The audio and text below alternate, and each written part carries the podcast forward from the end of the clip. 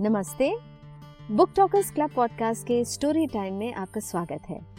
यहाँ हमारे कथावाचक अपने अनोखे अंदाज में आपके साथ साझा करते हैं हर बार एक नई कहानी।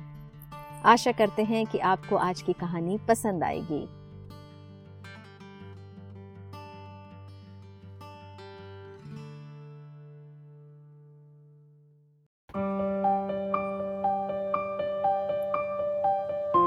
नमस्कार, स्वागत है आपका। आज की कहानी का शीर्षक है मांगलिक, जिसे लिखा है पूनम बैनर्जी ने, और मेरा नाम है जय। स्कूल की मीटिंग खत्म होते ही मैंने टैक्सी ली और घर की ओर भागी। पता नहीं क्यों, आज निकिता, जो मेरी बहू है, और मेरे बेटे साहिल ने मुझसे प्रॉमिस लिया था कि शाम के छह बजे तक घर पहुँच जाऊँ। मैंने बहुत बार पूछा कि आखिर ऐसी क्या इमरजेंसी आ गई? पर वो बस एक ही बात दोहराते रहे। अभी नहीं, शाम को पता चलेगा, पर आप वादा करो, जल्दी आ जाओगे। वैसे मैं कभी कभी दोनों को घर में अकेले रहने का मौका भी देती हूँ। उन दोनों की याद आते ही मेरे होठों पर मुस्कुराहट आ गई।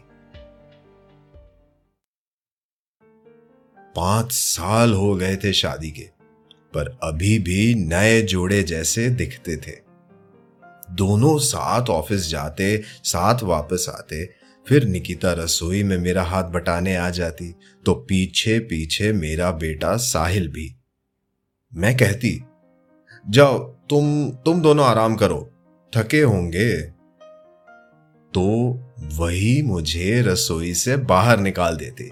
ये कहते हुए, अब हम दोनों रसोई संभालेंगे। आप जाकर अपने पोते के साथ खेलो। बेचारा कब से अपनी दादी को याद कर रहा है? मैं समझती थी सब कुछ। दोनों की गुटर गू में मेरा कोई काम नहीं सोचकर अपने पोते अंशुल के पास चली आती, जो मुझे देखते ही मुझसे लिपट जाता। ट्रैफ़िक जैम की वजह से टैक्सी रुक गई थी, पर मेरी यादें नहीं रुकी थी। मुझे आज भी उस दिन की तस्वीर साफ़ नज़र आती है, जब साहिल की पच्चीसवीं जन्मदिन पर मैंने उसे आशीर्वाद देते हुए कहा था। बेटा, खूब उन्नति कर अपनी नौकरी में, ज़िंदगी में खूब आगे बढ़ना और लंबी उम्र मिले मेरे बेटे को।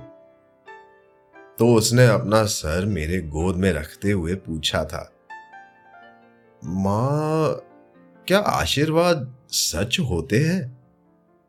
मैंने प्यार से कहा था, हाँ बेटा बड़े बुज़ुर्गों के आशीर्वाद न मिले तो हम हम कुछ नहीं कर सकते।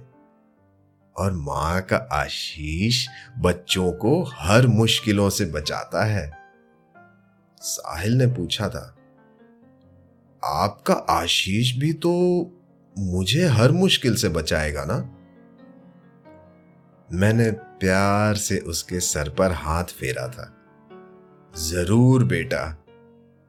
और आपने कभी कोई गलत काम नहीं किया तो फिर आप पर कोई मुसीबत आएगी ही क्यों?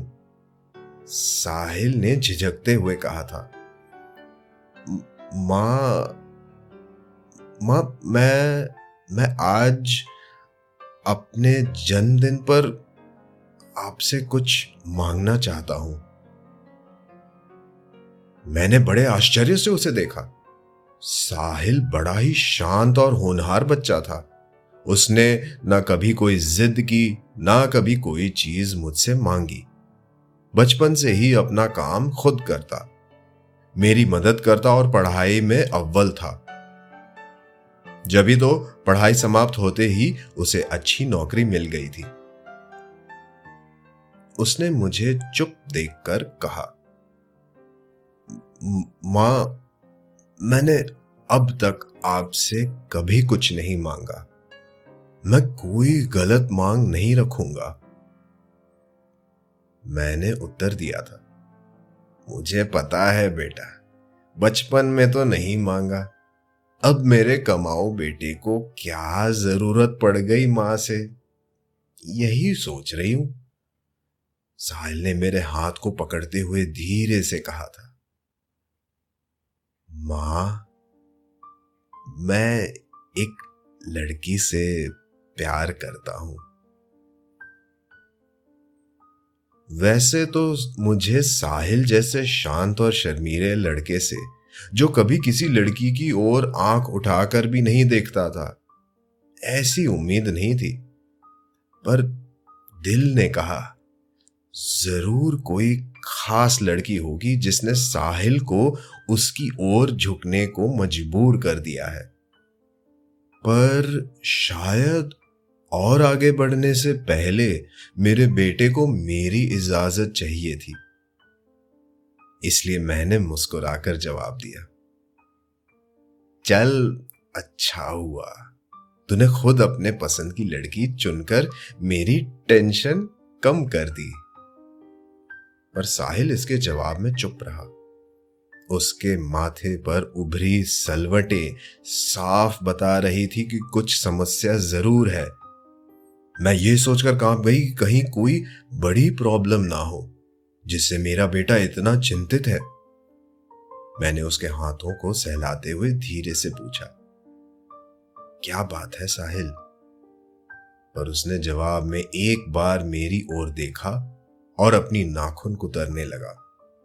इसका मतलब था कोई गंभीर समस्या है। मैंने चिंतित होकर पूछा तो क्या वो हमारे खानदान से नहीं है? साहिल ने तुरंत जवाब दिया, नहीं माँ, वो हमारे खानदान की है। बहुत खूबसूरत और होशियार है। कल ही उसका रिज़ल्ट आया है फ़र्स्ट क्लास मिला है बीए में। तो तो फिर क्या दिक्कत है? उनके घर वाले नहीं मान रहे हैं। मुझे ले चल उनके घर। तू इतनी अच्छी नौकरी करता है, वो क्यों नहीं मानेंगे? साहिल ने सिर हिलाते हुए कहा, नहीं माँ, नहीं। उसके घर वालों को तो पता भी नहीं। मुझे अब उसकी ये बातों की आँख मिचौली अच्छी नहीं लग रही थी। मैंने अपना धीरज खोते हुए कहा, देख बेटा, मेरी जान मत सुखा। सीधी तरह बता, क्या बात है? क्या वो लड़की तुझे पसंद नहीं करती? साहिल ने तुरंत जवाब दिया, नहीं माँ, हम एक दूसरे से बहुत प्यार करते हैं और कहते ही शर्म से अपनी गर्दन झुका ली। अब मैं थोड़ा झुंझला कर बोल पड़ी। ये नहीं, वो नहीं, बेटा पहेलियाँ मत बुझा। साफ़ साफ़ कह क्या प्रॉब्लम है। साहिल ने मेरी तरफ़ देखते हुए कहा, माँ वो मांगलिक है। मैं चुप थी। वो मांगलिक है, पर साहिल नहीं। और मांगलिक किसी और से शादी नहीं कर सकते, वरना उसके जीवन साथी के प्राणों का संशय हो सकता है। पर साहिल उससे प्यार करता है और इन बातों को बिल्कुल नहीं मानता है। और मेरी बात कहो तो मुझे खुद पता नहीं मैं इसे मानती हूँ या नहीं। क्योंकि ऐसे हालात कभी बने ही नहीं जो मुझे इस विषय पर सोचने पर मजबूर करे। साहिल मुझे चुप देखकर घबराया हुआ कह रहा था। माँ माँ, मैं जानता हूँ आप ये सब नहीं मानती। मैं निकिता के बिना जी नहीं सकता, माँ। प्लीज़ प्लीज़, माँ। मैंने अपनी चुप्पी तोड़ी। लेकिन इसमें मैं क्या कर सकती हूँ? बस माँ, आप निकिता और उसके घर वालों को बताना। मैं भी मांगलिक हूँ। मैंने पंडित जी से बात कर ली है, वो मेरी जन्म कुंडली बदल देंगे। क्या निकिता को पता है कि तू मांगलिक नहीं है? नहीं माँ अगर उसे पता चल जाए तो वो मुझसे शादी करेगी ही नहीं। उसी ने कहा है माँ कि अपनी कुंडली पता कर आओ। अगर तुम मांगलिक नहीं हुए तो मैं तुमसे शादी नहीं करूँगी क्योंकि मैं तुम्हारा बुरा कभी नहीं सोच सकती। ले, लेकिन लेकिन बेटा वो तो तुझसे प्यार करती है ना? हाँ माँ इसलिए तो मेरा कुछ अमंगल हो नहीं चाहती। और आप तो ये सब बातें नहीं मानती है ना माँ? उसके आँखों में आशा की झलक थी कि मैं उसके हाँ में हाँ कहूँगी। पर मैं बुरी तरह संशय के बादल में घिर चुकी थी। हाँ, मैं शायद नहीं मानती। पर यह तो मेरे इकलौते बेटे की ज़िंदगी का सवाल था। मैं कैसे उसे दांव पर लगा सकती थी? मैंने बड़ी मुश्किल से कहा। बेटे, ये तो ये तो हमारे संस्कार है। साहिल ने मेरी बात बीच में ही काट। दी नहीं माँ, ये हमारे संस्कार नहीं। ये तो कुसंस्कार है। अंधविश्वास है। आपने ही मुझे सिखाया था ना? बेटा बेटा, मैं तेरी माँ हूँ, मैं जानती हूँ, ये सब गलत बातें हैं, पंडितों के बनाए हुए, धर्म के नाम पर गलत चीज़ें। पर मैं अपने बेटे को ही कैसे, मैंने अपनी बात अधूरी छोड़ दी। पर माँ, आप ही तो कहती है ना कि समाज के बनाए गलत नियम को रीति रिवाज को तोड़ने की शुरुआत खुद से ही करनी पड़ती है। आपने ही मुझे सरोजनी नायडू की कहानी सुनाई थी ना, कि कैसे वो जाति, प्रथा को गलत साबित करने के लिए खुद ब्राह्मण होते हुए भी उस समय नीची जाति माने जाने वाले नायडू से शादी की थी। मैं बस इतना ही बोल पाई थी। बेटा, मुझे थोड़ा सा वक्त दे सोचने के लिए। एक हफ़्ता गुजर गया था, पर मैं कोई भी निर्णय नहीं ले पाई थी। अगर कोई दूसरी समस्या होती तो शायद मैं उसे अब तक सुलझा लेती, पर यह तो ज़िंदगी का सौदा था। आज मैं समझ रही थी कि भले ही हम बड़ी बड़ी बातें करें, आधुनिक बनने का, कुसंस्कारों, अंधविश्वासों को त्यागने का, बड़े बड़े भाषण झाड़कर महान बनने का नाटक करें। पर हम तो वहीं अटके हुए हैं, जहाँ हमारी नानी दादी थी। कुछ नहीं बदला था।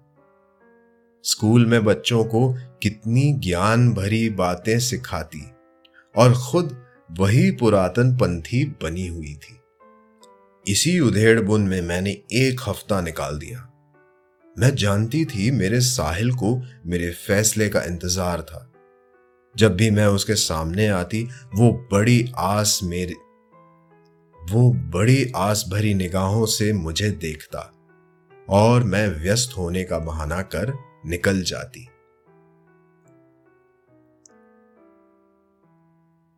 मेरा स्कूल घर से काफ़ी दूर था, इसलिए मुझे अक्सर लौटने में देर हो जाती थी। ज़्यादातर दिन साहिल मेरे से पहले ही ऑफ़िस से लौट आता और मेरे लिए मेरी पसंदीदा लस्सी बनाकर रखता। एक दिन जब मैं स्कूल से वापस आई तो घर में एक नए मेहमान को पाया। मेरा स्कूल घर से काफ़ी दूर था, इसलिए मुझे अक्सर लौटने में देर हो जाती थी। ज़्यादातर दिन साहिल मेरे से पहले ही ऑफ़िस से लौट आता था और मेरे लिए मेरी पसंदीदा लस्सी बनाकर रखता। एक दिन जब मैं स्कूल से वापस आई तो घर में एक नए मेहमान को पाया। साहिल ने उसके साथ मेरा परिचय कराते हुए कहा, माँ, ये निकिता है। उस प्यारी सी लड़की ने झट से मेरे पाँव छू लिए और बड़ी ही मीठी आवाज़ में बोली, आंटी, आप बैठो, मैं आपके लिए लस्सी लाती हूँ। मैं अवाक सी उसे देख रही थी। मुझे गर्व हुआ अपने बेटे के पसंद पर।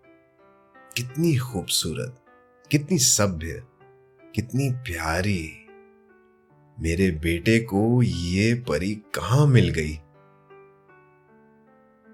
मैं अपनी भावनाओं में खोई हुई थी, तभी उसकी आवाज़ सुनाई दी। आंटी, आपको भूख लगी होगी। मैंने आपके लिए उपमा बनाया है।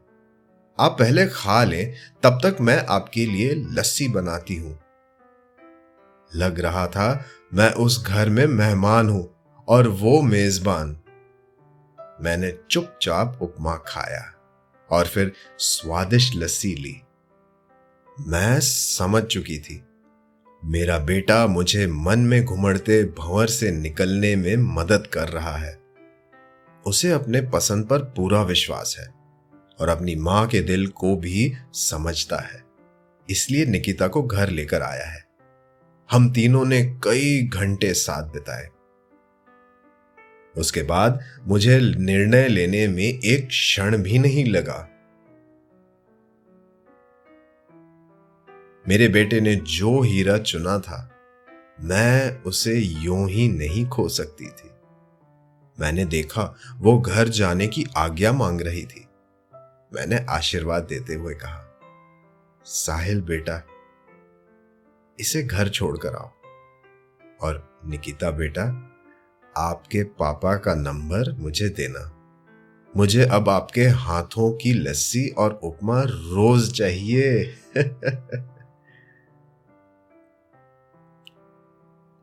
ड्राइवर की बातों से मैं अपने ख्यालों से लौट आई। दीदी जी, आपका घर आ गया। मैं जैसे ही घर में घुसी, अचानक ढेर सारी रंग बिरंगी बत्तियाँ जल उठी और पूरे घर में हैप्पी बर्थडे टू यू की आवाज़ लहराने लगी। मैंने देखा साहिल, निकिता और उनके सारे दोस्त मौजूद थे। अभी याद आया, आज मेरा जन्मदिन था। मैं अवाक सी देख रही थी, सारे घर को उन्होंने कितनी खूबसूरती से सजाया था। निकिता आगे आकर मेरा हाथ पकड़ते हुए बोली, जन्मदिन मुबारक हो मम्मी जी।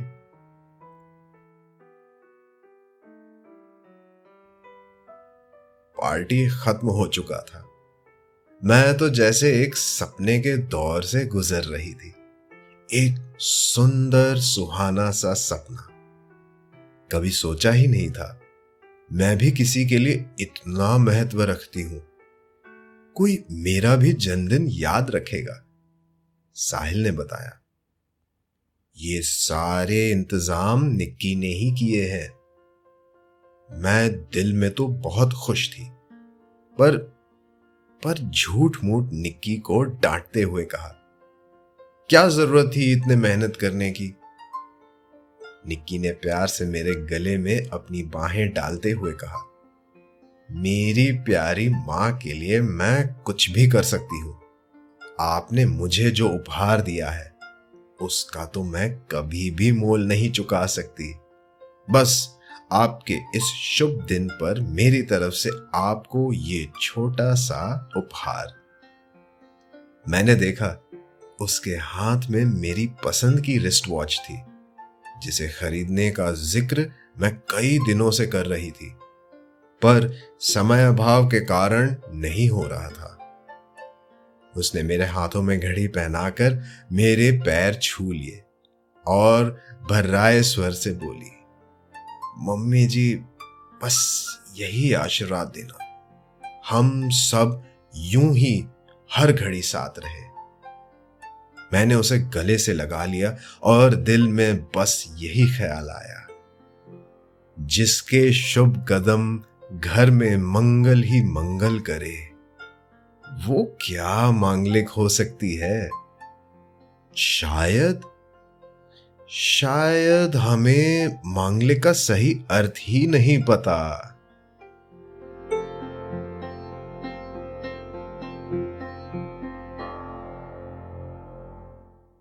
सुनने के लिए धन्यवाद। आप हमारे साथ जुड़ सकते हैं हमारे लाइव सेशंस में क्लब हाउस पर और हमें ट्विटर पर भी फॉलो कर सकते हैं at the rate book talkers club पर। आप हमें लिख सकते हैं हमारे email ID booktalkers club at the rate Gmail dot com पर। हमारे पॉडकास्ट को लाइक शेयर फॉलो और सब्सक्राइब करना ना भूलें। शीघ्र ही आपको मिलेंगे एक और नए एपिसोड के साथ।